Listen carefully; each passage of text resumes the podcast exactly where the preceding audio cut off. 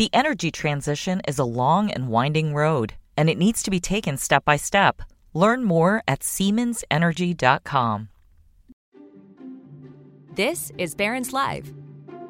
Each weekday, we bring you live conversations from our newsrooms about what's moving the market right now. On this podcast, we take you inside those conversations the stories, the ideas, and the stocks to watch so you can invest smarter. Now, let's dial in. Hello, everyone, and welcome to Barron's Live, our daily webcast and podcast. I'm Lauren Rublin, Senior Managing Editor of Barron's. Thanks for joining us today to learn about the week ahead in the markets. I'm on the line with Barron's Deputy Editor, Ben Levisohn, and we'll be looking at some of the biggest companies reporting fourth quarter earnings this week and at the economic calendar, which is pretty packed. We're also going to be trying something new today. Ben will be posting some charts and graphs to give you a literal picture of some of the trends he'll be discussing. We hope you enjoy them and we hope you enjoy following along. So, with that, Ben, let's dive in. Thanks, Lauren. I want to start with the market, which had a really splendid month in January, notwithstanding today's selling. As of Friday night, the S&P 500 was up 6% for the year, and the Nasdaq was down uh, excuse me, was up 11%. Both of them were down, of course, very sharply last year. But more to the point, last year's losers are suddenly this year's winners, especially among tech stocks and other growth stocks. What do you make of this reversal? And do you think it's going to last? Uh, I wish if I had the answer to that, I'd be a very, very rich man. Um, but I can discuss what's going on. Um, okay. Uh, my favorite uh, way of looking at this right now is actually to look away from the Nasdaq and the S and P and even the Dow Jones, which has underperformed uh, both of them so far this year, and look at uh, two different ETFs. One is the Invesco S and P 500 High Beta ETF, and the other is the same company's low volatility ETF. Basically, it's the ETFs that have the 100 most volatile stocks in the S&P 500 and the 100 least volatile. So risky stocks versus safe stocks. And if you look at how they're performing this year, it's incredible. Those risky stocks in the high beta ETF are up almost 15% so far this year. While the low beta stocks, the low volatility stocks, are down just uh, are down 0.8%. They haven't gone anywhere. So what does um, this tell you? What's what's happening? Why? Well, I mean, this is honestly what you will see at when the market is ending a bear market. But you also see this at the point where people are starting to bet that the bear market is over, but it's not really. So, as I said, I don't have a great answer for this right now. I have what I think is happening. I think what's going on is that, you know, we've heard a lot about all the tax loss selling that happened at the end of uh, 2022. Um, you know, people dumped all these stocks that were risky, that were losing money, um, that were, had, you know, the stocks had dropped incredible amounts, and now they're buying them all back. And so when you look at the stocks that have had the um, the best years so far, you know, it's these things that were really terrible last year. Airlines are doing great. Stocks like Warner Brothers Discovery and Paramount, which had really awful years. People were, are, you know, just worried that they have too much debt and they're going to lose out to the streaming companies, won't make the transition away from TV to um, to streaming. Um, you know, those stocks got hit really hard. And this year, they're among the best performers out there. So I think a lot of it is just people buying what the biggest losers from last year and selling some of the biggest winners, which were these safe stocks, to um, uh, to to have the money to buy those losers. Um, but it's also sending this mixed signals. Are we going to get a um, a bigger rally from here? Um, and I wouldn't be surprised if we do. But I also, um, this is going to sound terrible, but I also don't think the bear market is over. Um, there's two people now who've laid out a case. One is uh, Barry Bannister, one at uh, Stifel. The other is Binky Chadha at um, at Deutsche Bank, and they've laid out the scenario where you get this nice rally at the beginning of the of this year, um, as people start to feel like, okay, the Fed's going to stop raising rates, it's going to pivot, um, the, the economic data is going to come in okay, earnings will come in okay, and you get a nice rally. But then by the middle of the year, we'll see that there actually is a recession coming, and that's going to knock the stock market down again. And I think that's a fairly decent prediction of how the year will go. Well, we're only in January, so we've got a long way to go, but it sounds reasonable to me. One thing I wonder is whether we had enough of a capitulation last year in the sell off. And kind of doesn't seem it, does it? No, I don't think so. Um, you know, the it, it, felt a lot like um, you know people kept wanting to buy these stocks. Um, I know if you think back to the the dot com bust, and you saw this too, where the, stocks would bounce, people would, would start getting excited that the, the route was over, um, and then the selling would start again. And it wasn't really till everyone was just convinced that they could never buy these stocks again that um, you know they that the market really was able to recover. Um, I'm not sure we have to get to that point, but you know we, we look at big tech and they got hit pretty hard last year, especially companies like like Meta. But Apple held up pretty decently, Microsoft held up pretty decently, and I, I think that that's a sign that people haven't capitulated yet, um, and that there there does need to be more uh, downside in some of the market's bigger stocks. Well, they certainly did in some of those no profit stocks, but not did not in the big stocks. So you mentioned the Fed, and that's where I want to go next. The Fed will take center stage this week. It's got its first policy meeting of the new year on Wednesday. It concludes. The Fed is expected to raise rates by a quarter of a percentage point this time, lifting the federal funds rate to as high as 4.75%. And Fed Chair Jay Powell is expected to stay hawkish at the press conference that follows the meeting even though inflation is cooling and consumer demand, consumer demand seems to be ebbing at last, do you expect any surprises from the meeting or from the post press conference, the post meeting press conference? What are you going to be listening for? Yeah, I, I, honestly don't think there'll be that many surprises. I'd be shocked, I guess, if the Fed went ahead and raised rates by more than a quarter of a point. Um, the whole market would be. Um, the CME has a great uh, tool called uh, the, the Fed Watch, um, that gives you kind of the probabilities of uh, different uh, uh, rate settings after a Fed meeting. Um, and right now, about 98%, um, there's a 98% chance that uh, we get that quarter point hike, uh, you know, 1.9% that you get uh, half a point. So I'd be very surprised if that happens. And I think I'd be very surprised if if Powell didn't sound hawkish. Um, all the Fed speakers have been sounding hawkish. Um, you know, they I think they want to convince this market not to get uh, get over exuberant. I think would be mm-hmm. the best way to put it. Um, one thing to remember is that the Fed wants financial conditions to stay tight, and part of that comes from the uh, from from rate hikes, but it also comes from things like credit spreads, the difference between what companies can borrow at and where um, the treasury rates are um, and even the stock market itself. Um, so when you have the stock market going up as much as it has, and you have credit spreads narrowing as much as they have, conditions are getting easier. Um, and I, I, think that has to to worry the Fed. So I think that uh, Powell will be talking about this. That you know, still worried about inflation, still worried that it is not um, coming down enough. Uh, or not that's not coming down enough, but there's still so much. Uh, the, the economy is too strong to bring it uh, down to the target. Um, I think people are excited that it's coming down, but the the question is where where does that stop and where you know where does it level off? Um, and I think that's what's going to be worrying Powell. So I think he's going to be be hawkish. I'm just not sure the market's going to listen to him, especially if uh, it continues to sell off the way it is today. You see the Nasdaq, I think, is down around 1.2 percent. Um, people are you know taking profits ahead of the Fed. Um, and if they do enough of that, you could, you know, the, the, the Fed could say whatever they say and the market could still bounce. That's right. Afterward, I tend to think of exuberant as a technical term these days. so, anyway, there's one piece of data that the Fed will not have when it makes its decision this week, and that's the January payrolls report, together with the unemployment rate, of course.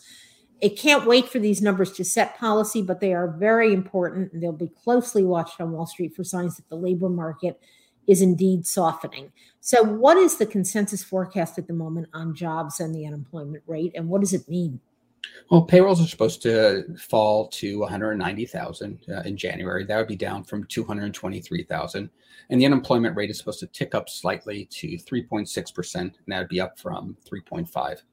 Um, you know they're they're both slowing down, but it's an open question whether they're slowing down enough for the Fed. Um, the Fed is really worried, I think, more than anything um, about um, about the labor market, uh, more than any other metric, really. Um, Andrew Bary, one of uh, you know our great reporters, um, pointed out to, to me on Friday that uh, there's actually kind of, you know, we, we all talked about the PCE that came out and how the core PCE um, is, is the number that the Fed watches instead of CPI for inflation.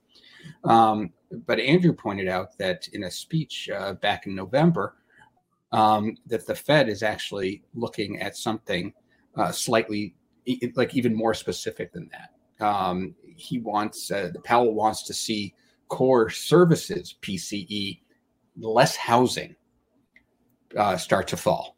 Um, Which makes perfectly good sense. It does. I mean, it, we know that uh, goods prices are falling. Um, one of the things we could talk about a little more with earnings is that, um, you know, the the um, supply chain problems that were such an issue are um, are really they don't seem to be much of a problem anymore. You don't have the kind of shortages that you did that helped drive infl- inflation of goods up, and some companies are actually talking about um, having a better combination. They're paying less for their their inputs and able to charge more for their for what they're selling, and that's and that's good. Um, the problem is on the services side, and it's and certainly on the services without housing. Housing we know has really uh, fallen on, I think, pretty hard times. If you're a home builder, um, just sales have really fallen off. Um, mortgage rates are so much higher, so it's really this core services PCE, and the thing that drives that is um, the labor market um, it's it's really having to pay those people to to provide the services,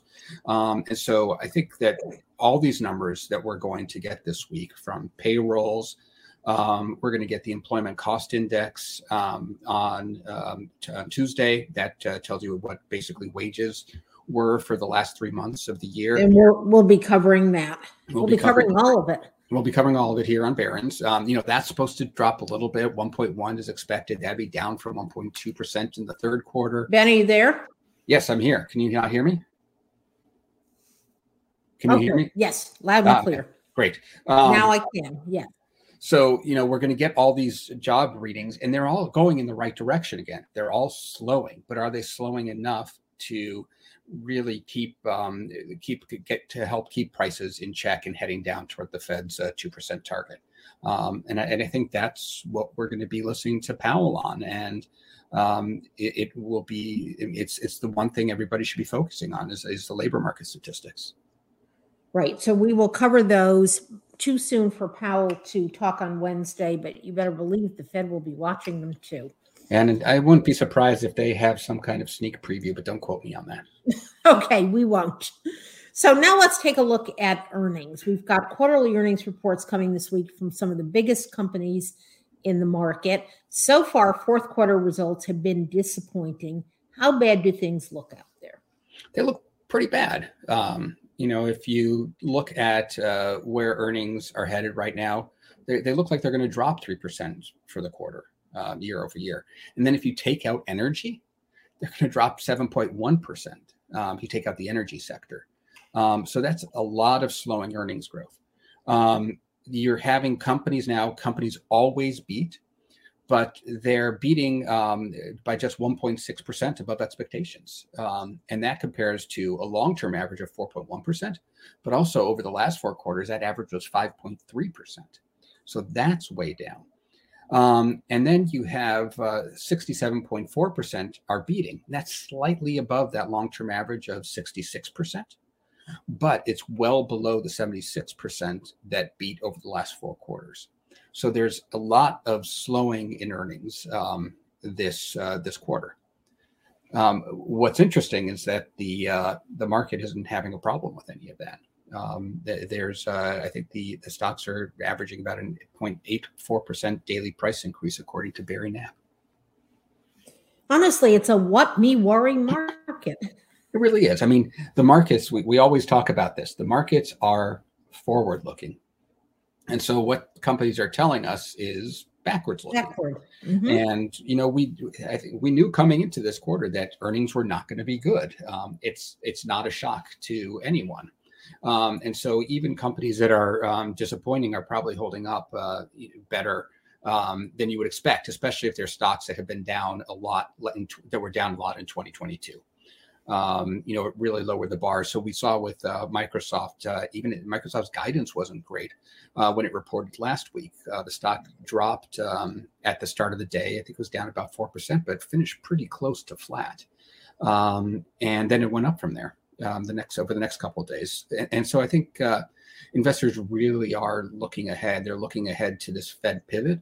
Um, they're looking ahead to the possibility that uh, we're past the worst of the, uh, the, the Fed impact, that the, the slowing growth that came from that. Um, we're past the worst of inflation, and that companies are going to start uh, doing better. And as I mentioned before, with industrials, um, if the the inputs are falling and they're not losing pricing power, then you know margins could actually get better in companies like uh, this is Knapp again talking about um, uh, industrials, uh, consumer discretionary, and in energy. Um, so you can actually see, um, you know, everyone's talking about margins declining this year, but in some places you could see margins get better. Um, and so I think that's what the market is right now looking ahead to. All right. Before we get into some specific companies, you mentioned the word pivot, which reminded me we had a question from Brad, and I, I want to pose it now before I forget. He asks, why does the market expect the Fed to drop rates later this year? That would be the pivot, rather than maintain them at what seems to be a historically mean level with positive real interest rates. Yeah, it's it's a good question. Um, the only and it it leads me to a spot where there seems to be some sort of contradiction in place um, that the you know the, the reason the fed would need to cut rates is because it sees growth starting to slow too much. And that shouldn't be good for the market. Um, and it actually for the last two i mean if we don't talk about covid um, the covid recession though i guess you know if we talk about covid then two of the last three recessions, what you had was the Fed start cutting, and the worst came um, after that. Um, that was in um, you know the great financial crisis, where I think the Fed was actually uh, stopped hiking in 2006, was cutting by 2007, and we still didn't have a bottom until 2009. And uh, something similar happened uh, around the time of the dot com um, boom. And and um, I, I, mean, I think that's that's what throws me off is that like, why would the Fed? It said that it wants to keep rates high. Um, you know, it doesn't want to. It, it, really isn't looking at the stock market. It's worried about the economy, and it doesn't want a big recession. But it needs to know that inflation is um, is under control. And the only reason I could see the Fed um, going from hikes um, right now to cutting in, I think I'm losing July, you, Ben to, to cutting in July when I think. Hello? Yeah, can you hear me? I'm still here talking. Yeah, now I um, can. So the, okay, the, only, the, only, reason I can think of the Fed, uh, you know, wanting to go from hiking rates now to cutting by say July, which is when it looks like the market is pricing it, would be because there's a recession, and that can't be good for the market either. And maybe I'm wrong. Maybe there's there's another reason. Um, I, I just don't see it. All right. It certainly is the question of the year. Now, now I've left you 10 minutes to go through some of the earnings of some of the biggest companies that ever existed. We'll do some so, speed rounds, right? right. We're going to do some speed rounds. Absolutely. Let's start with General Motors and Ford. We forget that there are two giant car companies in the US because we spend so much time talking about Tesla. But GM's reporting Tuesday, Ford's reporting Thursday. What's on tap? Well, we're going to get um, GM first That'll be on um, Tuesday, I believe. And it will be, um, you know, they had a terrible, terrible year and um, last year. And I'm trying to show a chart now. If this is working, great. If not, I, I apologize. Um, you know, they were down over the last year, they've been down almost 25%. Um, they've had a great start to this year, though, uh, up 12.8%. Though still down about 2.3 over the last three months. Um, the good news for them is that earnings are supposed to be growing. They're going, uh, they're, they're, supposed to report a profit of $1.69. That would be up from $1.35. And their sales are supposed to come in around 40 billion. And that would be up from 33.6 billion. Um, but really, what everyone is looking ahead to is kind of, um, you know, how production is going to hold up how pricing is going to hold up given what's what's happening. I mean, car prices shot up uh, during uh, the COVID uh, years because there was a shortage of, of, cars. We've seen used prices come down, so we're going to want to listen to that as well. And I, I, think the question in my mind is really how does the market weigh um, both this year-to-date gain of almost 13 percent um, versus a, a, gain that is um, uh, versus this three month gain where the stock is actually down a little bit um, since it last reported. Um, and so I could see it doing um, doing pretty well um, if uh, if the numbers are you know coming um, if if they do manage to beat, which they probably will. So I think there's still some more upside here on GM. What about Ford? Ah, Ford. Um, you know they're kind of in the, they're in a very similar um, they're in a very similar position. I'm going to put up a Ford chart here. And hey, in, in the comments, if this is not helpful, um, let me know um, that, you know, I'm, I'm, putting these charts up. Um, I like to look at them because it sort of gives me a sense of where the stock has been. This is a one year chart. Um, you know, Ford is uh, very much in the uh, in the same position as um, as GM. It's uh, you know it's flat over the last three months. It's had a great uh, start to this year. Um, it is it had a very bad uh, 2022. Um, they're supposed to report a profit of 62 cents. Again, a big jump from the previous year when they had 26 cents, um, and their sales are supposed to rise. And you know, J.P. Morgan was commenting on this, and they said that you know they're going to see they they expect solid profits, even if it comes in a little bit lighter than the street and that their production is going to be better and that they've had strong US pricing. Um, and so we're hearing the same things again. It's all about production and its pricing and how those two things meet. We also had this today. We had Ford, speaking of pricing, uh, say that they're going to cut prices of the uh, Mach E, um, their their electric uh, um, their their electric car, and um, you know this is really in a response to Tesla. Um, as they try to, to to sell all these electric vehicles. And it'll be interesting to hear on the call what they say about the impact of those price cuts um, if they end up with more demand um, because of it. But again, these numbers are for them are pretty small. I think their target is to make 130,000 um, Mach E's in uh, um, this coming year, which is uh, pretty small compared to Tesla, which uh, makes a heck of a lot more. So both of these stocks are trading for single digit price earnings multiples. they they're, really are. They're always very cheap, but it's as though the market has completely given up on them. Well, I, I, think it's you know it's not that they've given up. It's just you have to know that it, it, you know if you're expecting um, PE um, expansion on the on these stocks, you better be buying it when it's uh, at the low, you know, in the lower end of that single digit range uh, rather than at the the high end, because um, this is just where they trade. Um, as as Al says, um, you know, these stocks really haven't been growing for a very long time.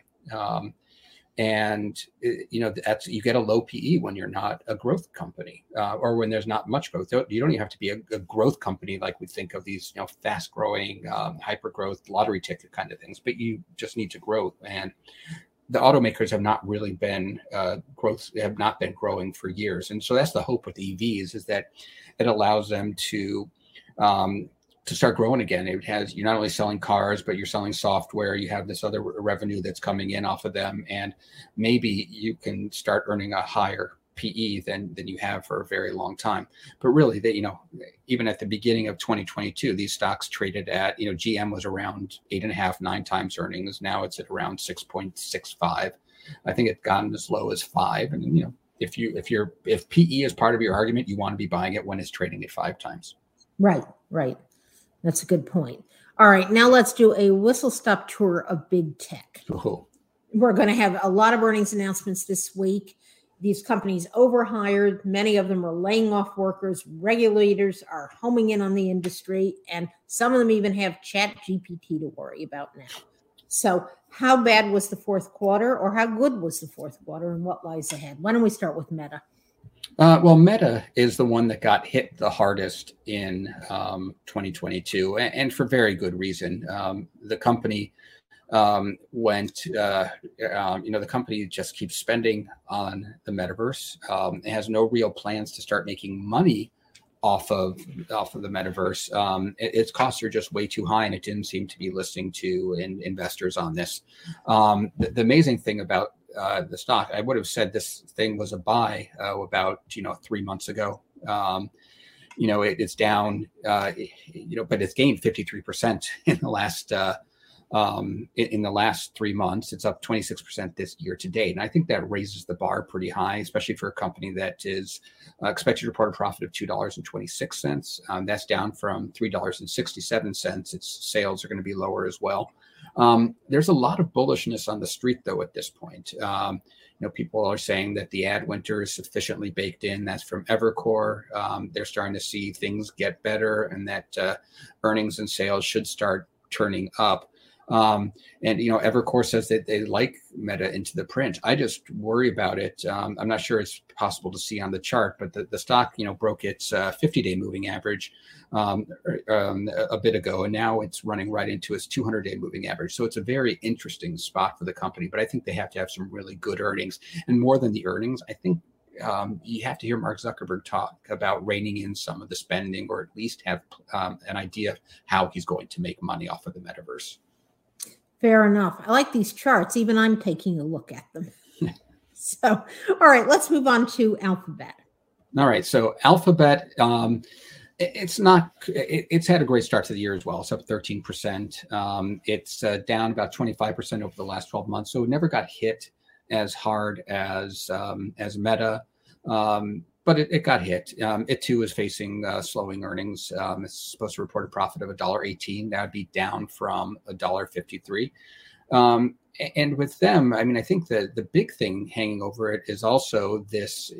It's it's not only the slowing earnings, but now you have this this regu- regulatory overhang um, that uh, really has um, started to weigh, I think, on the stock. And I, the fear has to be that it um, that you end up with a company that you know sort of ends up like you know like Microsoft did um, during the um, you know when it was going through its uh, regulatory um, hurdles, and so um, you know they end up uh, just being dead money for a while. I know Andrew uh, Bary picked uh, um, Alphabet as one of his favorite stocks for the year.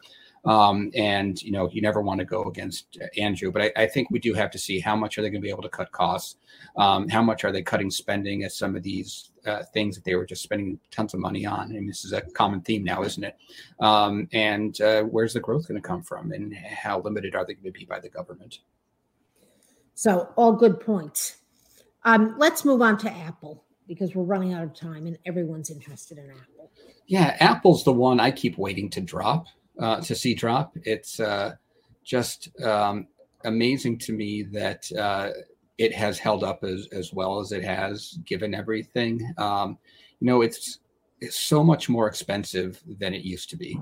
Um, the, the stock uh, was once, you know, it was cheap, and you used to have value investors talking about it. Um, you know, people didn't believe the iPhone, they didn't believe the uh, the services side of the that that the argument about services. Um, and so Apple was once, you know, trading just, I think it was just a little bit above, uh, you know, 10 times earnings or, or so. Um, but that's not the league with Ford and GM, right? Yeah, it wasn't quite that bad, but you, know, you, you could have gotten it in, uh, you know, 2019 for, you know, if I, my chart is right for about 10 times earnings. Um, and then it shot up to over 30 um, in 2020 and it still trades around 23 times. So that's that's apple's starting point. And i think that that is a um, that that's that's a high bar um, in, in, in the next I, I, think for for this year. Coming into the um, into the print though you know they have not done they didn't do nearly as bad as a lot of companies last year. They've dropped uh, 14% over the last 12 months. The last three months they haven't rallied the same way as others. It's down 6.3% and year to date it, it's up 12% which is you know it's big but not as big as some others. Um, but it is coming into um, some resistance here again with both the 200 day moving average, but also just a, a top in, at these levels.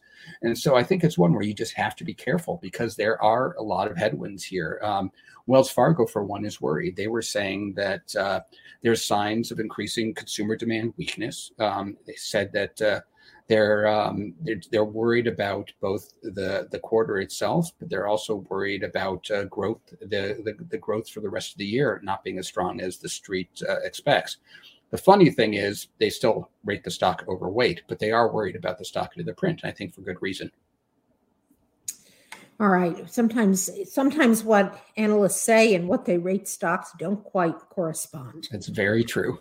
And we know that. Let's spend a moment talking about energy. Exxon is reporting this week, excuse me, as is ConocoPhillips. Energy was the best performing sector last year. How should investors think about it this year? Well, I think it depends who you ask. Um, ask Andrew, and he thinks they're worth shorting. Um, you know, he uh, he worries that they just had a you know too good a year that oil prices if they you know their their earnings are going to come down. We have exxon coming out on tuesday. Um, you know their earnings are going uh, up to they're going to print 329 which would be up from 205 but a year from now that number will, will almost certainly be lower just because uh, oil prices are likely to be lower. Um, but i also think when you look at um, especially with conoco when you look at how they've been trading. Like Conoco really hasn't, you know, people talk about this great year for the for the oil stocks.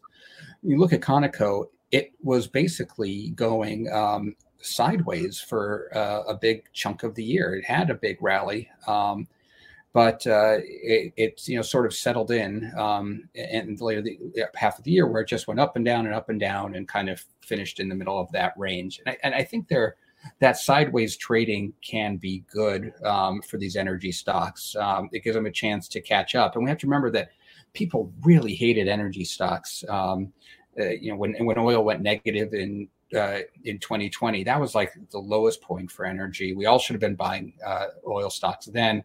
Um, but even with the gains that they've had, they're still a very small part of the S&P 500. And so I think with a lot of these, you know, they can, there's still more upside there. I don't think it's going to be like what we've seen, uh, but there's still uh, room uh, just based on the fact that they are, you know, returning, they're so much uh, more careful with how they spend. They're returning money to, to shareholders. Um, and I think they're, they're starting to change the conversation of what kind of stocks they are and who can own them. Right. I think that's a fair point. I think last year's gains in the stocks really took people by surprise. Very much so. So worth paying attention to. We have a couple of questions I wanted to um, pose to you. We first we have a question from Akira who wants to know if you can share the symbols of the Invesco funds that you referenced earlier in the call, the volatile stocks and the less volatile stocks. What are the tickers? Sure. It's SPHB, so Sam, Paul, Harry, Boy, and then SPLV, so Sam, Paul, Larry, Victor. And one is high volatility, the other is low volatility. Yeah, one is high beta, which is okay. essentially the same thing um, as volatility, and the other is low volatility. Okay. Akira had another question stagflation or recession? What do you see ahead for the rest of the year? Um, I, am in the recession camp. Um, I, I, just look at the the indicators. Um, again, it was from this Deutsche Bank report. I think made the made the point very well that it's not just one indicator that's screaming recession. It's just everything. Um, it, it's just taking longer. Um, I think this is a very odd. Um, it, it's a very odd cycle, which is also why if I might be, I very well might be wrong, but you do have all these things that are just saying recession. Um, but I actually don't see it being, um, you know, I don't see it being a crisis, um, if you will. You know, the the we're, we're so used to these crises. We're like with COVID, it was like the economy shut down. Uh, with the financial crisis, it looked like our um, whole financial system was going to um, was going to evaporate. Um, then you had the the dot com um, bust before that, where it's just a massive market bubble. Um, and I and I think this will be more like a run of a, the mill recession. Um, I think this stagflation concerns um, that were really um, dominated things uh, during the early part of the 2000s, uh, you know, for the first 20 years of the 2000s, maybe, um, are, are going to be put behind us. I, I think we'll have uh, a more inflationary world, which uh, may be a good thing, um, a more normal world than than we were used to for that, certainly in the post financial crisis where money was free and uh, it, it was just a, a very different time than any of us had really lived through before that quite an aberration, although it didn't seem it at the time. No, we just live in our lives. So, exactly. All right, Ian asks about the labor market. If it's structurally short 2 million job seekers, what are your thoughts about wages creeping up? Uh, I wish I was better on the jobs data. Um, because there's there's if, if you listen to economists there are a lot of people who think that the jolts number might overstate things somewhat um, but i do think that overall you know what keeps economies growing is having a growing population it has to either happen by births or by immigration and so i think one of the things that corporate america would like let's let's find a better way to bring workers here to the united states if we have a shortfall um, it, would it, they could plug that shortfall. Um, but that I'm going to just say is probably above my pay grade. Mm-hmm. Well, it's certainly a long term problem that we're not going to solve this morning at all. Very so true. Let's close on um, a somewhat nerdy note, the sort of note we like, and talk about M2. That's money supply. And as one of our reporters, Karishma Vanjani, has been reporting, M2 has been slowing over the last two years. Why is that important and what is it telling us? Um, so you know that's M2 is the is basically money supply. It's all that cash that uh, people have sitting in bank accounts and you know variations on bank accounts that they can go spend. Um, and Karishma wrote this this great article um, about how uh, the growth of M2 um, it actually um, the year over the year number slowed for um, went negative for the it shrunk for the first time on record, which goes back to about I think 1959, um, which was which kind of shocking. Um, you know, we'd never seen that happen, and so you have two camps on this now. Um, one camp is saying, well, this is a sign that the Fed has done enough. It's time to start uh, um, pulling back because the money supply is now sh- shrinking. Um, but you have others who say not so fast. That even with the the the, the slowing and then the the, the, the slight uh, decrease, that it's still well above where it was uh, pre-pandemic um, and well above trend, and that that means that the Fed still needs to um, to keep doing what it's doing. And it's one of these economic arguments, uh, you know, I, I kind of love because there's no really easy answer to it except to just wait and see um, what happens um, and and how how it plays out. Um, but uh, it's uh, it's it's an interesting argument because it's um, you know I think this is the the dilemma that we we all have now is you know how much of what occurred post COVID is um, is real, how much needs to be pulled back, and where is that real level of trend growth um, that is going to be you know right for the economy, have manageable inflation, et cetera. Um, so it's just one of these metrics that I love to watch. And I'm glad Karishma spotted that because I sure didn't. We haven't talked about it in a big way in years. So yeah. it's kind of funny that it's surfacing again. It used to be one of those things that uh, everybody followed very closely. Right. It, it was an obsession like the CPI is now. Right. So interesting. All right. I can't resist posing Lee's question to you before we sign off. Should you buy stocks now or wait? He wants to know what's your opinion. Yeah. Um, I also see that he complimented me on on last year. last last year in some ways was an easy one just because you, you went into it with valuations so extreme um, that just trying to think about risk um, it was a lot more it was it, it was it was pretty i don't want to say it was simple but like you could the odds were that something was going to happen. I surely didn't see that what happened, what ended up did happening was going to happen because it was a wild year. Um, but sometimes, you know, you get lucky. Um, you look at your indicators and you get the call right. This year is is much much more difficult. Um, uh, you know, I, I think that it's the kind of year where you know you're you're going to want to. I, I think you want to go where people aren't going. So one of the things I said on uh, on the Barron's Roundtable TV show on Friday, one of the, the stocks I mentioned was um, General Mills.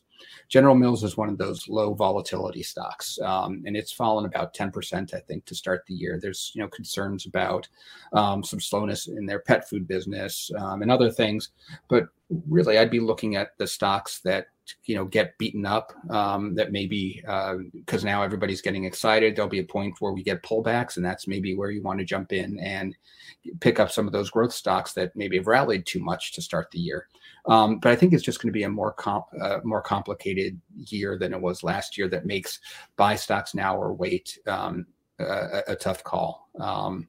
I, I, know that's not a great answer. Um, I'm going to stick with um, my idea. I think we can get some more upside from here um, on this market, but I do think we get a pullback, uh, you know, by, by mid year. All right, we're going to have plenty of time to test you on this. So, Lee, thanks for the question. Ben, thanks for a, a game attempt at an answer. And thank you to everyone for tuning in today. We really appreciate it. Tomorrow on Barron's Live, the subject is Bitcoin. Bitcoin and other cryptos have staged a comeback. Will it last? Please join Barron's managing editor Daren Fonda and Needham analyst John Todaro for a discussion on crypto's future. Ben, thank you again for your commentary you, and your charts. Okay, thank you to our listeners. Stay well, everyone, and have a good day. The energy transition is a long and winding road, and it needs to be taken step by step. Learn more at SiemensEnergy.com.